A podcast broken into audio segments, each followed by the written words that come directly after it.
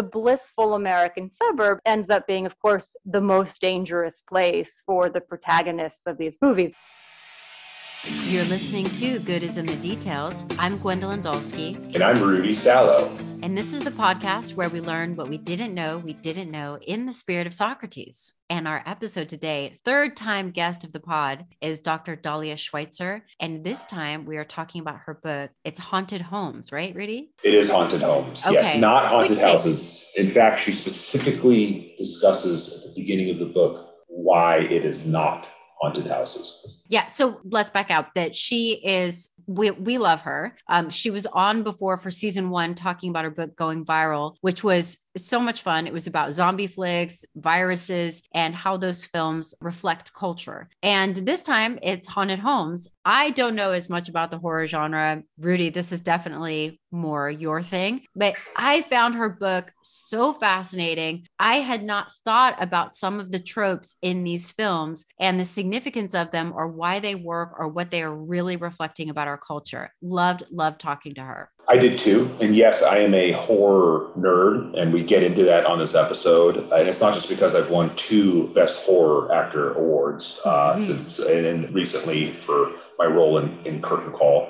But yeah, that was a shameless, horrible plug. Um, Perfect. What's lovely about this book is it actually addresses my love of horror and my love of the study of suburban America, which I write a lot about in Forbes.com. A lot of my transportation article is my obsession with the, the horror of, of the suburbs. And the reality is, that's what this book is about. It's about the horror of the suburbs. Hey, you had said that you referenced her in one of your Forbes articles. I want to link that in the show notes. What was the title of the article? Do you remember? I believe it was the one, my most popular Forbes article, which is the five transportation impacts of the COVID 19 pandemic. Oh, Um, okay. Yeah, I think that's what it was because I, I specifically referenced viruses. Okay. That's going in the show notes. Something that I learned that I didn't know that I didn't know. I didn't realize how much these films rely on gender stereotypes. And that to me was so fascinating because it was something that, oh my gosh, I mean, after reading about that, it seems so obvious now that it just completely went over my head. So, for anybody who loves film, anybody who loves transportation, anybody who loves this genre, and just, you know, thinking through stuff, this is a great episode. Okay, let's talk haunted homes.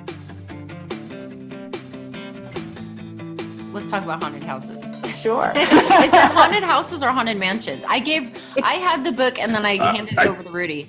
I think those are both wrong. It's haunted homes. Oh, Yeah. Is really what it's talking it's about. haunted homes. And I can actually, if you want, I can explain why it's haunted homes and not haunted houses or haunted mansions or whatever.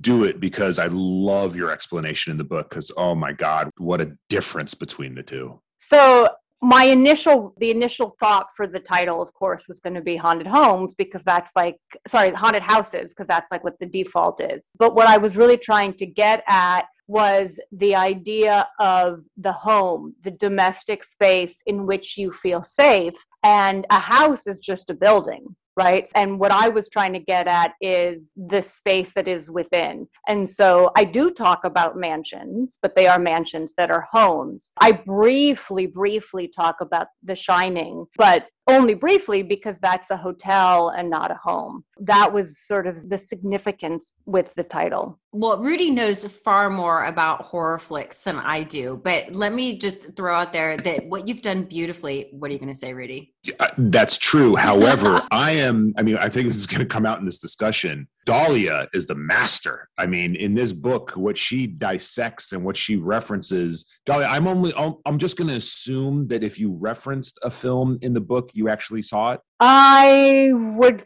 think that is a safe assumption Wow. You're, gosh, you're impressive. Sorry. No, please go on. Oh well, I was going to say just as with the um, the going viral book, that what you've done with this is just a wonderful examination of American culture through these films. So when I first started reading Haunted Homes, I was just blown away by this discussion about suburbia and the importance of getting a home, and it did, had not occurred to me how how that worked its way into making these haunted home films work. It was a, this idea that owning a home is so important. It's the American dream that even if it's crap, or even if somebody died there, it is worth it to have that over anything else, worth it to buy the home. And then that's how they find themselves in these haunted stories. There are several aspects of that that I found really fascinating. And the initial impetus for the project, my, I mean, this it's the same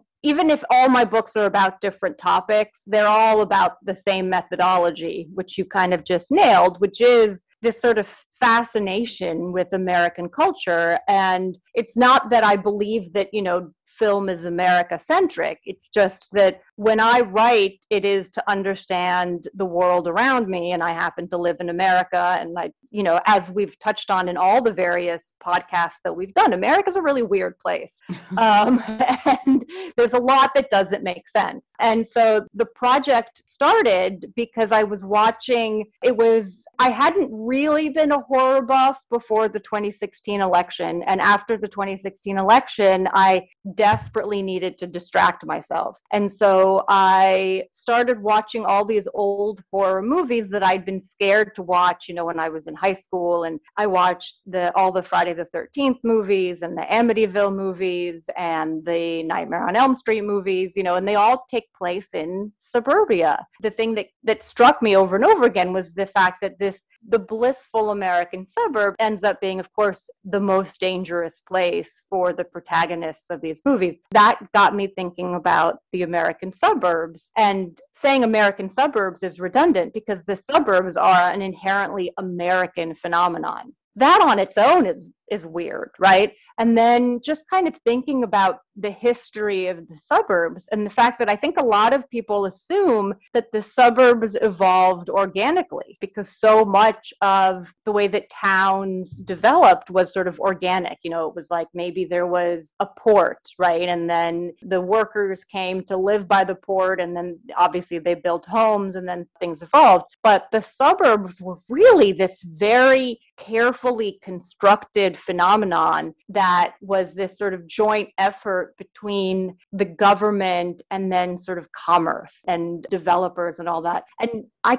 touch on something similar in going viral where i talk about how it is it's again it's government but in that case it's hollywood that's making money off these movies but again it's these weird enormous bodies that we tend to think of as being disparate coming together with some sort of shared agenda and so the development of the suburbs was so carefully orchestrated and the the racism at the heart of it and just sort of like okay well the white people are going to live here and we don't want the black people to go there so let's put a highway in between. I mean, just the methodology was so fascinating and so disturbing. And so it was like the more I dug into it, the more interesting it got, and the more it was like, okay, there's clearly a book here. And it's a fantastic book. I don't know if you were, obs- sounds like you were obsessed with just kind of America uh, being as weird as it is. And, and you, and you went down a couple of rabbit holes down in that direction. It's funny when you were going down those rabbit holes, probably saw another little rabbit around there because I too am obsessed with the development of the suburbs. And I come at it from um, a transportation component. One of the instruments of commerce, as you kind of refer to what you just referred to right now, was Henry Ford's uh, Model T. That made automobiles much more affordable to the Americans. It democratized uh, mobility, if you will. It was the first democratization of mobility. And with a car, you can go farther away, right? That helped in the explosion of the suburbs. That coupled with World War II, the GI bills, uh, U.S. infrastructure developing, and, and tons of money being poured in. I too am also obsessed with the suburbs. I, I and I write a lot about it in Forbes. A lot of my articles are about the explosion of the suburbs, and and you touched upon it in your book as well about well, how did the suburbs really start to expand in the 1970s? Well, you just keep driving until you can right. afford what you can buy, and that's what a lot of millennials and Gen Z are, are going through right now. There's an explosion of these suburbs in the southeast. People are moving. The reason why there's a population explosion there is because everything's more affordable over there. And so you just get in your car and you buy what you can what you can drive is basically what it comes down to. Drive until you can buy. One thing I just want to touch upon, so fascinating that you got into horror as like a therapeutic response to the 2016 election.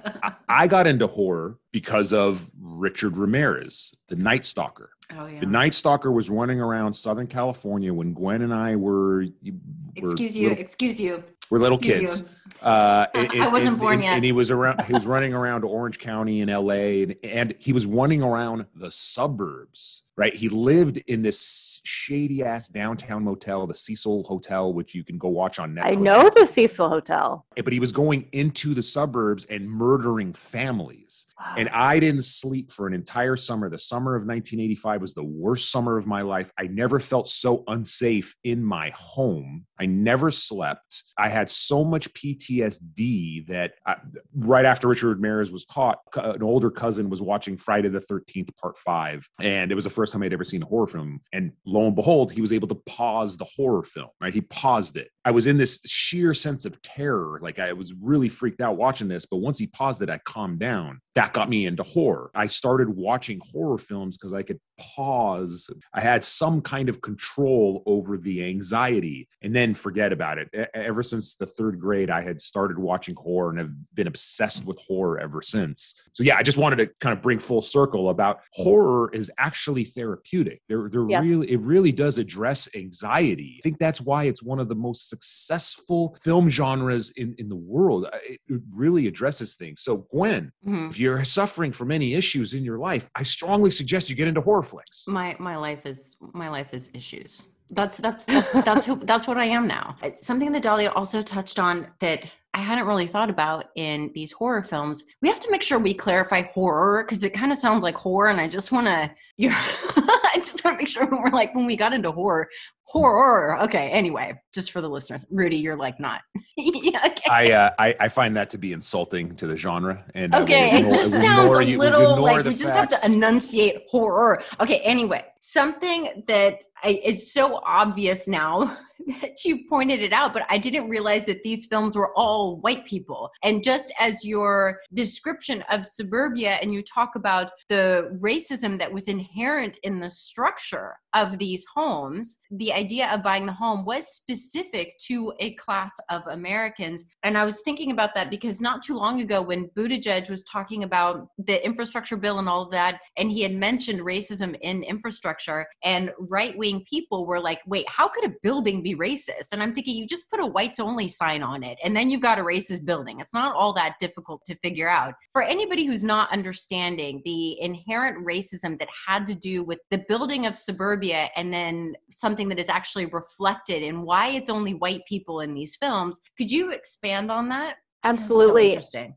It is fascinating. And I'll tell you also, when I was putting together the initial proposal for the book, I knew that I was I wanted to have a chapter about race, but I had no idea how hard it was going to be to find haunted home movies or TV shows with black people. Like I knew that there weren't going to be many, but I didn't realize that they virtually don't exist. Uh, I just had no idea. So first, I'll backpedal. So in terms of American history, I think again, and you kind of have to laugh now, but you know, when Obama was president and people were talking about how we live in this like post racist society and isn't it so great and we don't have racism. And owning a home is the most reliable way to build equity, right?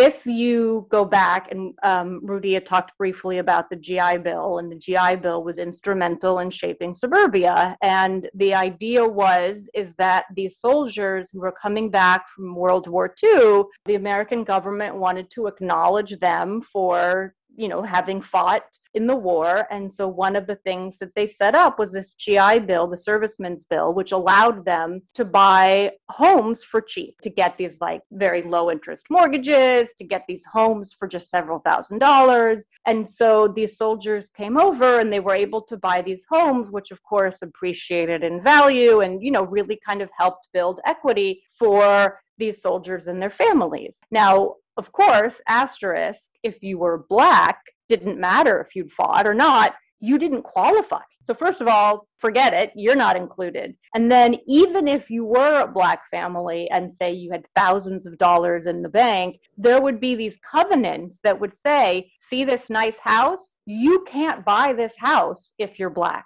Or you can't buy this piece of land if you're black. And that was legal didn't matter how much money you had. And if, for instance, you wanted to get a mortgage, a bank could legally say, You're black, we're not going to give you a loan. So, with a variety of different methods, they were kept out of buying a home. And then, of course, you know, the prices went up and then they were pr- priced out. And so, this just this huge chunk of equity was now inaccessible for these um, Hispanic families, Black families, just, just these huge chunks of people weren't allowed to buy homes. Redlining, which was literally, you know, where areas would be outlined in red and it was like, Black people can't buy here that was legal into the 1970s this isn't like you know this is this isn't some like outdated concept that was phased out in like you know the 1800s i mean this was legal you know a couple decades ago. Uh, and one of the things that i touch on in my book was this was a talking point in the last presidential election. You know trump is going on and on about how he's got to protect the suburbs.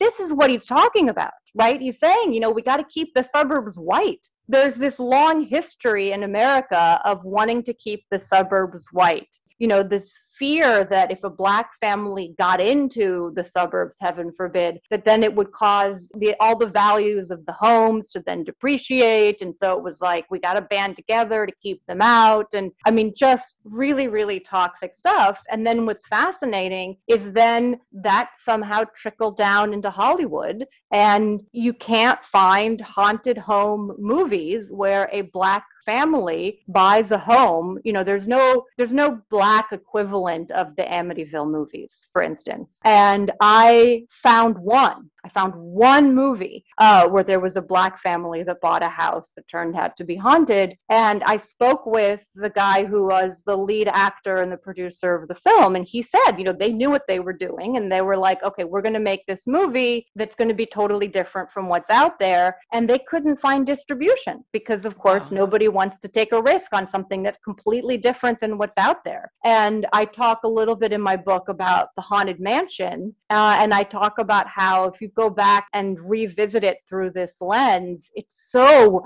horrifically racist. All the ways in which it's different from a traditional haunted home narrative all speak to inherent systemic racism. Wow. For our listeners, what are the tropes in the haunted home stories or in the haunted home films? Um, so, one of the things that, and you touched on this briefly in the beginning, one of the things that keeps happening over and over again is, you know, we have this, uh, the American dream of home ownership, right? This idea that in order to be a truly successful American, you have to own a home. And of course, you know, especially after, oh, and I talk about in my book how, you know, after the big economic crisis of 2008 with all the mortgage scandals and all that where homes you know really became prohibitively expensive for many americans suddenly haunted home movies skyrocketed in popularity right? So there is this real connection between you know what's happening off screen and what's happening on screen. But so what i talk about in the book is that you have it's like over and over again you have this family that's desperate to buy a home and they can't afford it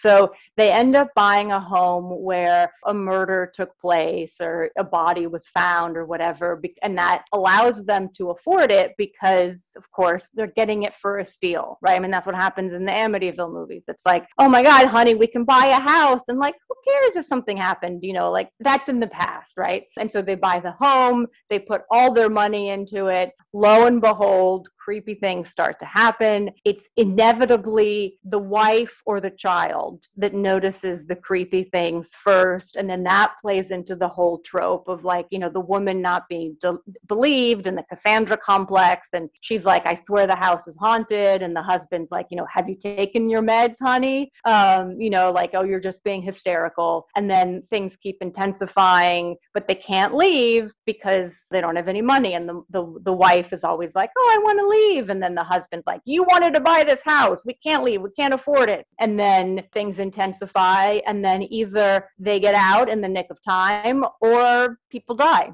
And that's basically the movie. I did not realize. I mean, that's something that struck me was how much it relies on gender stereotypes. Because you wrote there aren't any haunted home stories with same sex relationships. So the, there are like two Oh, okay, yeah, but and I didn't she, realize she it cited she women. cited the two actually, and and uh, and and which was funny in your book, Dahlia. You even said that the uh, in the one with the same sex couple where where the male was more feminine, he played the trope once again. They like they couldn't break away from the trope, like they had to do that. It was just so silly. Sorry. No, I mean, it's so fascinating. I had never thought about how much it relies on a very old conception of gender roles that the woman is crazy, emotional, not rational, must be seeing things, needs her meds. I mean, the fact that that is true from the 1950s. I mean, wasn't that when women were overprescribed tranquilizers? Yeah. and um and so how is it from the 1950s that that trope still exists decades later that the film relies so much on that well what about jordan peele's films like i'm wondering what do you think is that offering something i mean isn't that partly what was so fascinating and so interesting about him is that he was offering another way to view you know like ghosts and haunted stories or what do you think I love Get Out. I think Get Out is just an extraordinary movie. And even though it's really not a haunted home narrative, I still include it in my book because it does have a lot in common, right? And you know, one of the the you know the fundamental tropes of the book which i mentioned was this idea of the domestic space as being the place of danger. Because we always think oh when you're at home you're safe and the scary stuff happens out in the world. You come home you lock the door and you're safe. And so one of the things that's interesting in get out of course is that it's the domestic space that's this you know where all the, the terrible things happen and so you know there are some overlaps and that's why it's worthy of note and so i do talk about get out in the in the race chapter so i think jordan peele is doing some interesting things i didn't find us to be that great a film. I know that people will disagree with me. I mean, I do think it's great that he's bringing more diversity into horror narratives. I think it would be fantastic if Shonda Rhimes decided she wanted to make a horror movie. I know that one of the things that I love about Shonda Rhimes is that she just has characters who happen to be black, right? They're not black characters. I think that would be really great. So, just to clarify, you do have some black characters in these haunted home movies. You don't have black families, but the black character usually will be like the voodoo expert. Mm-hmm. Still, this sort of kind of offensively stereotypical thing where it's like the white family is going to hire the weird voodoo expert to come in and give them insight as to what's going on in their home.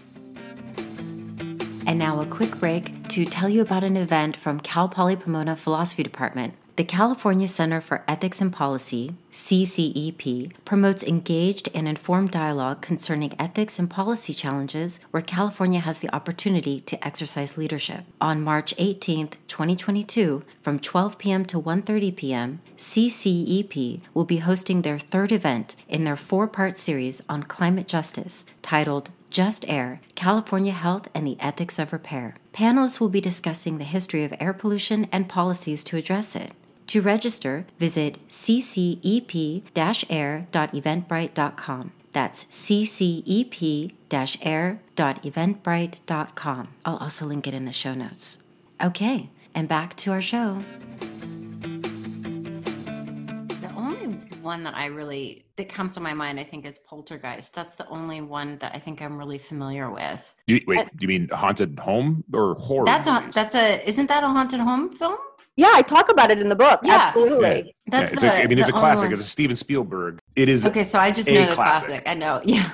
But is that? I mean, but I is that think, but there was literally? some humor in that too. Like, remember when the chairs were all like rearranged or something like that? I mean, I'm trying to remember the film. It's been so long, but wasn't there like an element of humor in that to kind of alleviate some of the scariness? one of the characters in that film that was somewhat humorous was probably the seer. You know, the oh, the older, smaller woman. Oh she, yeah, She was she was a badass, but she but Yeah. she was just this small stature, but she just kind of just took over. That was a pretty good of the comedic element. I remember the wife in that movie having some comedic moments, and it was suburban bliss turned into suburban nightmare very quickly. What I found very interesting about that, Dahlia, was as you go into the conclusion in your book about how in films like paranormal activity, as well as in the COVID lockdown, with technology now being a part of the quote unquote home, I immediately thought back to Poltergeist. I was like, oh, yeah, I mean, little girl trapped in the television, television having some things. Like, was that the first film, to your knowledge, that brought in the technology element into the, the haunted home narrative? In terms of being trapped in the television, I don't know what the proper semantics would be, but that the Poltergeist movie actually ripped off a Twilight Zone episode. Yes. Oh, thank you for saying because I was. you know, the I so I think the Twilight Zone episode, you know, had the the idea of the the girl, you know, that was sort of trapped, and the Twilight Zone, and then there was another contemporary of the Twilight Zone called Outer Limits. Yep. And the outer limits was sort of all about how the tv set was this sort of like portal to another dimension. Yep. And the, you know and i talk about this in my history of american television class where it's like you know nowadays we're so desensitized to it but back then it was like the TV is kind of a weird thing where you like turn it on and it like beams stuff into your house. It's interesting, like you hear it now with people freaking out about 5G, right? And sort of like the 5G technology is going to turn us all into monsters. And it's like, you know, similarly, it's like, okay, we're beaming these voices into our homes, into our living rooms. And it's like there are these people in the TV set. And back then it was like, you know, you turn the television set off and you'd have like the ghosting, you know, and it was kind of like, what is that about? Out. So you definitely had those kinds of themes in the Twilight Zone and Outer Limits. To the best of my knowledge, the Poltergeist movie was the first to sort of bring that into the sort of the movie sphere. Yeah, and if you look into any of the history of the making of the poltergeist, there's this whole other like, you know, w- was was the poltergeist actually haunted? Because there was all these terrible things that like happened to the little girl and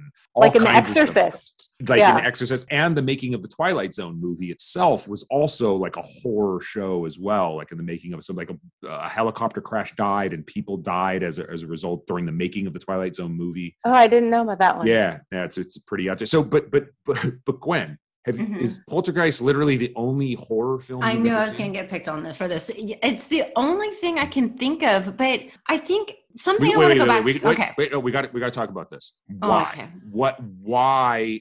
Why are you are you scared? Oh wait, what was? Okay, this is not a haunted home film, but what was the the one in the the forest where it was like this ambiguous, um, eh, like people could not tell if it was actually a documentary or if Blair it Witch was, Project.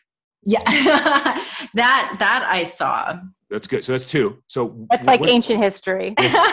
what's one of the OGs of the you know reality found footage? Yeah. Uh, what's your problem? I go for the classics. Uh, that's the only. I mean, I don't think I ever finished The Shining. She's she's dodging the question. Are why you won't you watch? Are you? Why won't you watch? I think I am, and you know, so that's what. Now that you're asking me this, now we're talking. Now we're talking. There we go. That is something that I would like to revisit because both of you have talked about this as a relaxing experience. Oh yeah. So how how do you reconcile the level of anxiety that it gives you with a relaxing experience? And also the other thing i want to ask maybe this would be specifically for dahlia is that what do we get from these horror films? Besides entertainment what does it do for us? Why are we still drawn to them? I am not unique in sort of theorizing about this. Like this has been written on a lot, and uh, if you go back, Robin Wood, who was like a an old school film theorist, has an article that's called "Return of the Repressed." And horror is sort of notorious for being well. First of all, so horror is all about literally the return of the repressed, right? So we have these anxieties, but we get to watch them play out on the screen where we are safe.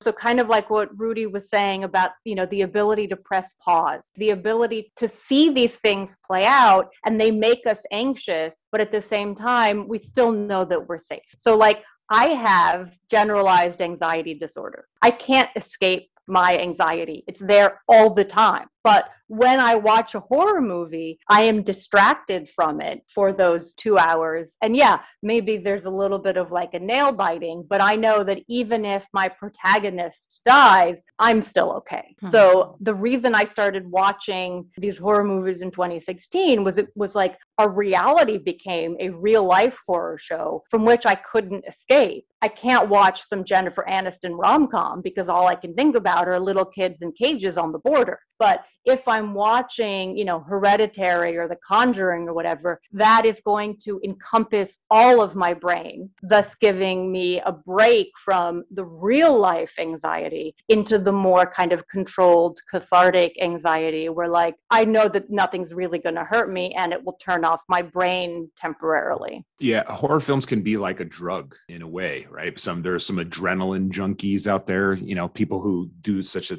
crazy thing like skiing. Dolly, I'm, I'm against skiing. I'm trying to Me help. too. I'm, Me I'm, too. I'm totally failing it. That French You and I are actor. simpatico. Yeah, it's You crazy. see the, the, the French actor who just died? He just So got killed It- in a skiing ter- accident? terrible. The whole thing is terrible. Like people who need to ski, Sonny Bono. Like my brother-in-law who needs adrenaline stuff. Uh, he's an adrenaline junkie. You know, he doesn't drink, he doesn't do drugs, but he's an adrenaline junkie. Horror can be like that. It can be like it. The great thing about it is that you could press pause and it's relatively not going to injure you. You- Yeah, you might have a couple of nightmares. I have nightmares, but in general, you get a nice shot of adrenaline. You have some control. You hmm. get out of your own mind and you think, man, my problems are not that bad. There's some haunted, there's some haunted shit in that house, you know, or something along those lines, or something like pretty crazy. And so, yeah, no, really, I mean, for me, it's therapeutic. And I already explained, I would not have been able to be somewhat of a normal person had I not discovered horror in the third grade as a result of Richard Ramirez terrorizing Southern California. I guarantee it. That's why I think the genre is really, really, really important. But if you need a shot of adrenaline, go watch a horror flick. I talk in Going Viral about how zombie movies rise in popularity whenever bad stuff is happening in, re- in real life. So it's like when the AIDS crisis was peaking, zombie movie production was peaking. When the Vietnam War was happening, zombie movie production also skyrocketed. So you can see that every time there's, you know, an economic crisis or a military crisis, people love their zombie movies.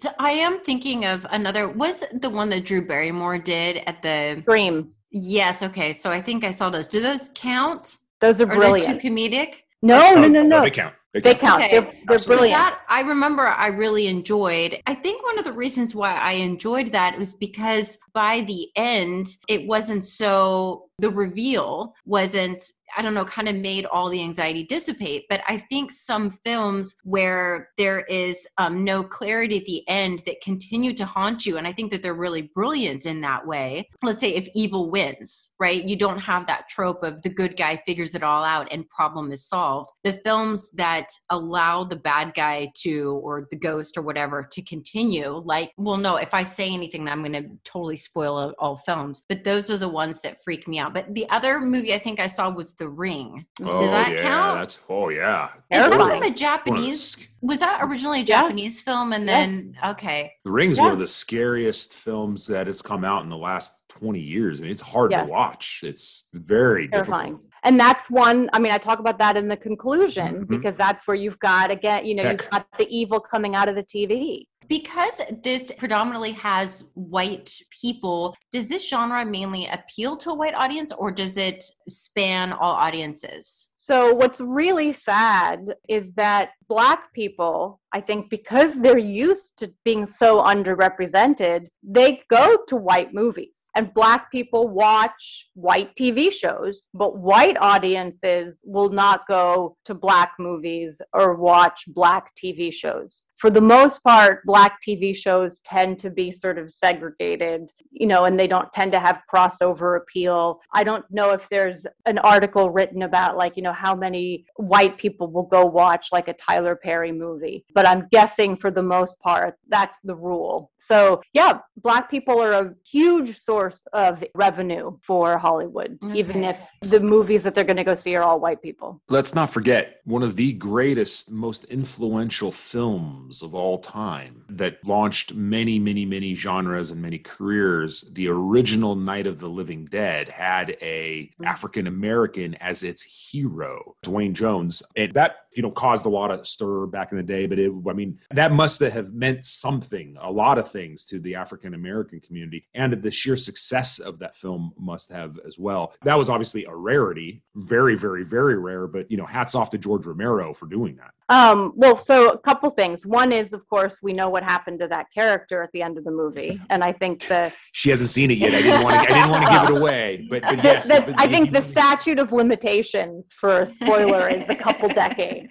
So I think I, I, think it's safe to say um, he doesn't do well. What's interesting about that movie is that when George Romero wrote the script, he didn't intend for that to be, you know, a black actor. Like that just happened to be the best actor for the role was this black actor. And then George Romero realized, you know, once the, the black actor was cast, suddenly the film took on this like additional dimension of sort of racism in America. Like it, he knew it was going to be a commentary on the war in Vietnam, but then it be, took on this added level of American racism. And then you see there's sort of this like Southern militia who are going out to kill the zombies, and they're talking about the zombies in a way that you know many Southerners talked about Black people. You know, as sort of being less than human and how you got to kill them, and you see them hanging from the trees in a way that clearly refer- um, references lynching. And so the movie has a lot going on in terms of a commentary about racism in the South. So for the 20th time, Gwen, will you please okay. go watch that movie? It is for free. It is on it's it, it's in the public domain. It fell into the public domain. You can actually just search it and find it anywhere for free. So uh, you just got to watch the damn you know i think when this came up was when dahlia was on to talk about going viral. Oh, it, is that when so it's, it's been that long. it's been almost three years.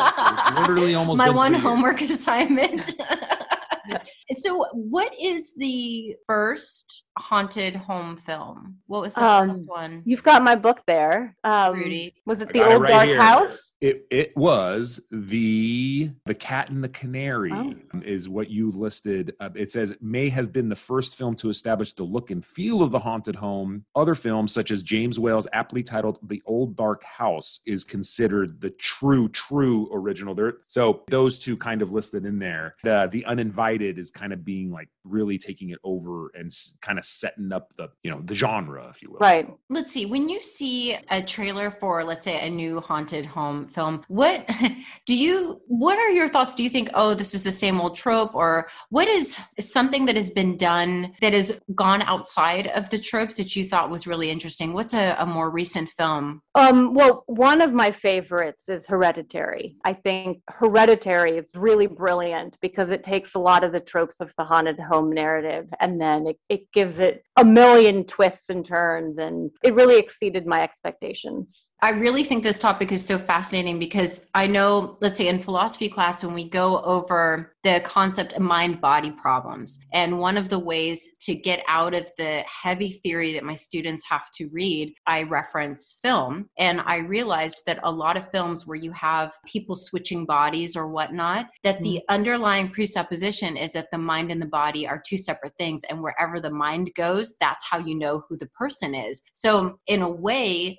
the audience is already accepting that idea of this dualism of the mind and the body that's in the films otherwise the films wouldn't work and so that's why i was just so fascinated by especially with the gender stuff that i didn't realize that the underscoring assumption is we have to accept this notion of the woman's role in the home in order for this to work another movie that i discovered during my research that uh, really blew my mind was the entity which isn't which isn't uh, a new movie but it's the one where the woman keeps getting raped by the ghost in her house. She's disbelieved and she goes to the doctor and she's got bruising, right? And the, Mhm. nobody believes her that she's getting raped. And it's like, it's the same kind of thing that you would see on an episode of Law and Order SVU this week, right? This idea of like, oh, you can't be, you know, you must be wrong, you're making it up, and men controlling her. I mean, it's sort of, it's really amazing. There's some things that evolve, right? So, like in going viral, I talk about film cycles and how every five to 10 years there's sort of going to be an update. And if you released Outbreak today, it would sort of be like, eh, whatever. You know, it's like we keep adding twists to it. And, you know, even with zombie movies, Army of the Dead, the Zack Snyder one where they go and they rob a bank, I thought is really interesting because it's like, oh, we're taking a zombie movie and we're doing something different. But with the LA Private Eyes book and with this book, what really blew my mind was how much doesn't change and how we are just still making the same movie over and over again. I'm a sucker for haunted home movies, so it's like every time Netflix puts one out, I'm like, oh, gotta watch that. Get very excited. But it is, it's the same movie over and over again. I broke a rule because of you for about like 20 or 30 about 20 years ever since the last paranormal activity movie came out and i watched it in the theater i said no more demon stuff because i couldn't sleep for like a week. And like my wife knows not to ask me anymore if we can watch anything having to do with demons or haunting or haunting houses because that shit just scares the hell out of me you know? Like as much as aliens scare scare me and the thinking about that the whole demon thing really scares me. I blame catholic school okay? So uh, I did start watching the Netflix show you frequently refer to in the book, uh, The House on Haunting Hill. I think is what you said it was. Oh, the, like the miniseries? I started watching the miniseries last Okay. night, and it's excellent. And my wife loves it, and she was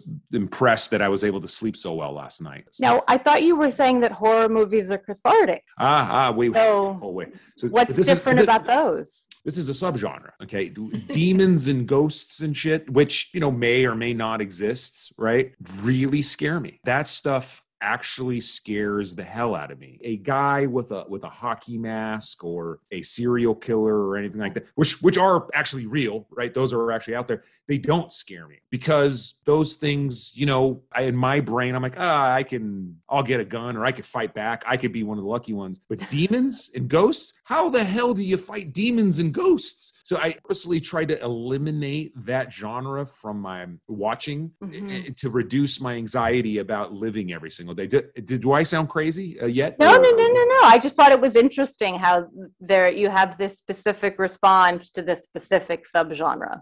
Um, have you seen Hereditary? Because that was, for the most part, these movies don't scare me. Hereditary, I had to sleep with the light on. no no i'm, I saw I'm not it. watching the hell no i'm not watching hereditary Are you crazy that's a terrible way to sell the movie to me Uh, it's terrifying. It's terrifying. i'm not going to watch hereditary Well, then yes, you definitely should not watch it. If if uh, yeah, I don't even know how to quantify what what is a demon, but I I think there are demons in that movie. When you go to Catholic school, you, I mean, this stuff. I mean, it's great. Don't get me wrong. I may even send my kids to Catholic school someday. That's not that's that's not what I'm saying. But you do learn a lot about demons and ghosts and stuff and things that are watching you, and you, and you better watch out, or else X, or you better watch out, or else Y. Obviously, in all exorcism related films, there's always a Catholic priest, and mm-hmm. and I and as an altar boy, I think you can you find the if you go to the right section of of the behind the altar and find the right book that has the exorcism chapter in there. I mean, it's scary stuff. It really is. Like if you're going to be a real Catholic and a real believer, you have to just accept that there are evil demons and evil ghosts in the world that you have to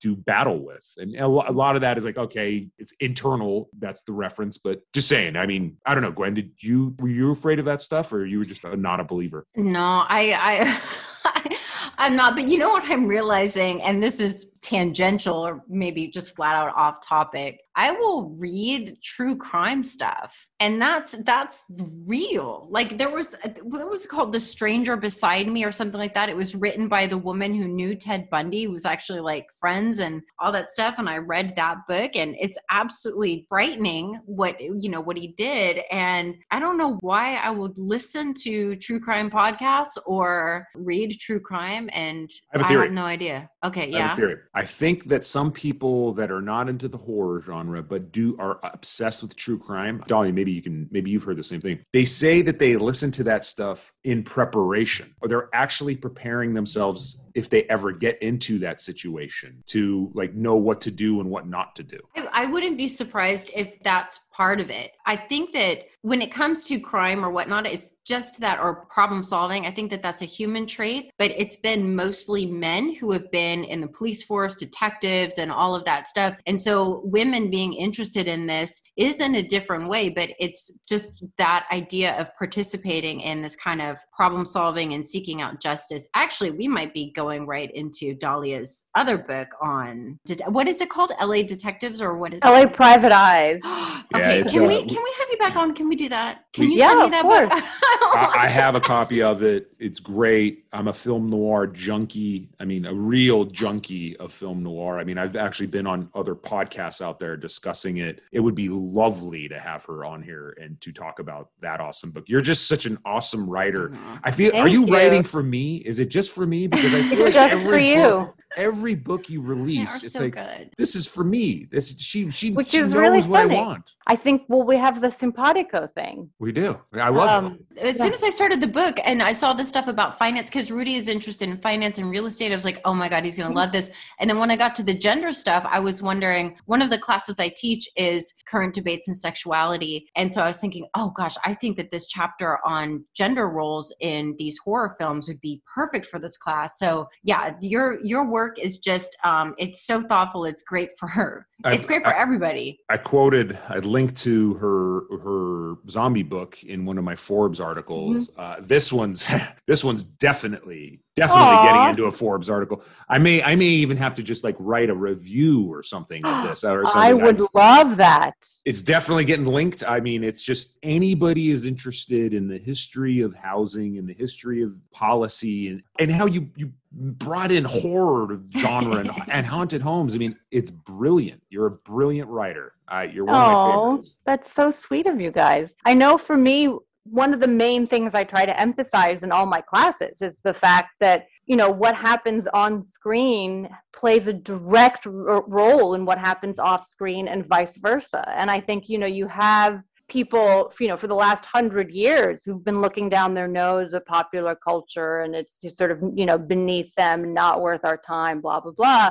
And it's like, well, but if you want to understand X, you got to look at why and again, vice versa. And so I think that's why this is my field because I really am, you know, interested in understanding this weird America in which we live. And, you know, so it's like if you want to understand why the horror movies are all white, you got to look at the history of the suburbs. You can't separate one from the other. Brilliant. Absolutely brilliant, Dahlia. Yeah, thanks for coming on the show again. And we look forward to, to having you on again about the LA Private Eye. That's what we're doing next time. I'm so excited. I'd be delighted. well, thank you and have a good day. Thank you. Thanks to both of you. It's always so nice talking to you guys. And I hope this is, we don't wait a couple years before the next conversation. No, Uh, there absolutely might not. there might be some crazy horror shit that happens between now and time. We gotta we gotta we gotta talk we gotta talk more often. And Yes, next time I'd be I will have watched what is the film I'm but what's my homework? Night of the Living Dead. All right, there first we you go. you are not allowed the first five minutes of uh, the detective thing is going to be your analysis of night of the living dead That's Okay. okay, perfect. All right. Have you seen some of the detective? Oh, actually, well, you haven't read the book yet, right? No, no, no, don't I know what I I, need the talk about. she hasn't she hasn't you know i talk about film noir. she doesn't listen to me you think she listens to she doesn't listen to anything that i say nothing Clearly not if she hasn't watched Night of the Living Dead yet. I know i'm like you know i'm one of those pe- people she dismisses oh pop culture oh nerd culture oh cool stuff that rudy's into i'm not going to listen to any of that stuff No, Listen. I'm just always I'm just always transfixed by your great hair. So I don't I can't hear over your beautiful hair. it's true, it's true. and your lovely podcast voice. I don't know. okay. You do have you do have very good hair and a very good podcast voice. thank you thank you very very much thank you and keep keep writing these books i swear you're gonna have you're always gonna have the biggest fan out here that will always quote them and smack people over the head It's with them so and force them to sweet. read them it's true I really you're a brilliant appreciate that. writer Writing is always such a weird thing because it's like so solitary. So it's nice when you're like you're connecting with someone who's actually like digesting it. For sure. you and me i'm You telling you You see me. You see me. I do. like it. God is in the Details is produced by Dr. Gwendolyn Dolske and Rudy Salo. To get more content and to support the show, visit our Patreon, patreon.com slash god is in the details. And don't forget to check out the show notes to learn more about Dahlia's work and about the CCEP event. If you have any questions about this episode or any comments, you can get in touch, godisinthedetailspod at gmail.com, or we're on Instagram, godisinthedetailspod. Okay, until next time, bye.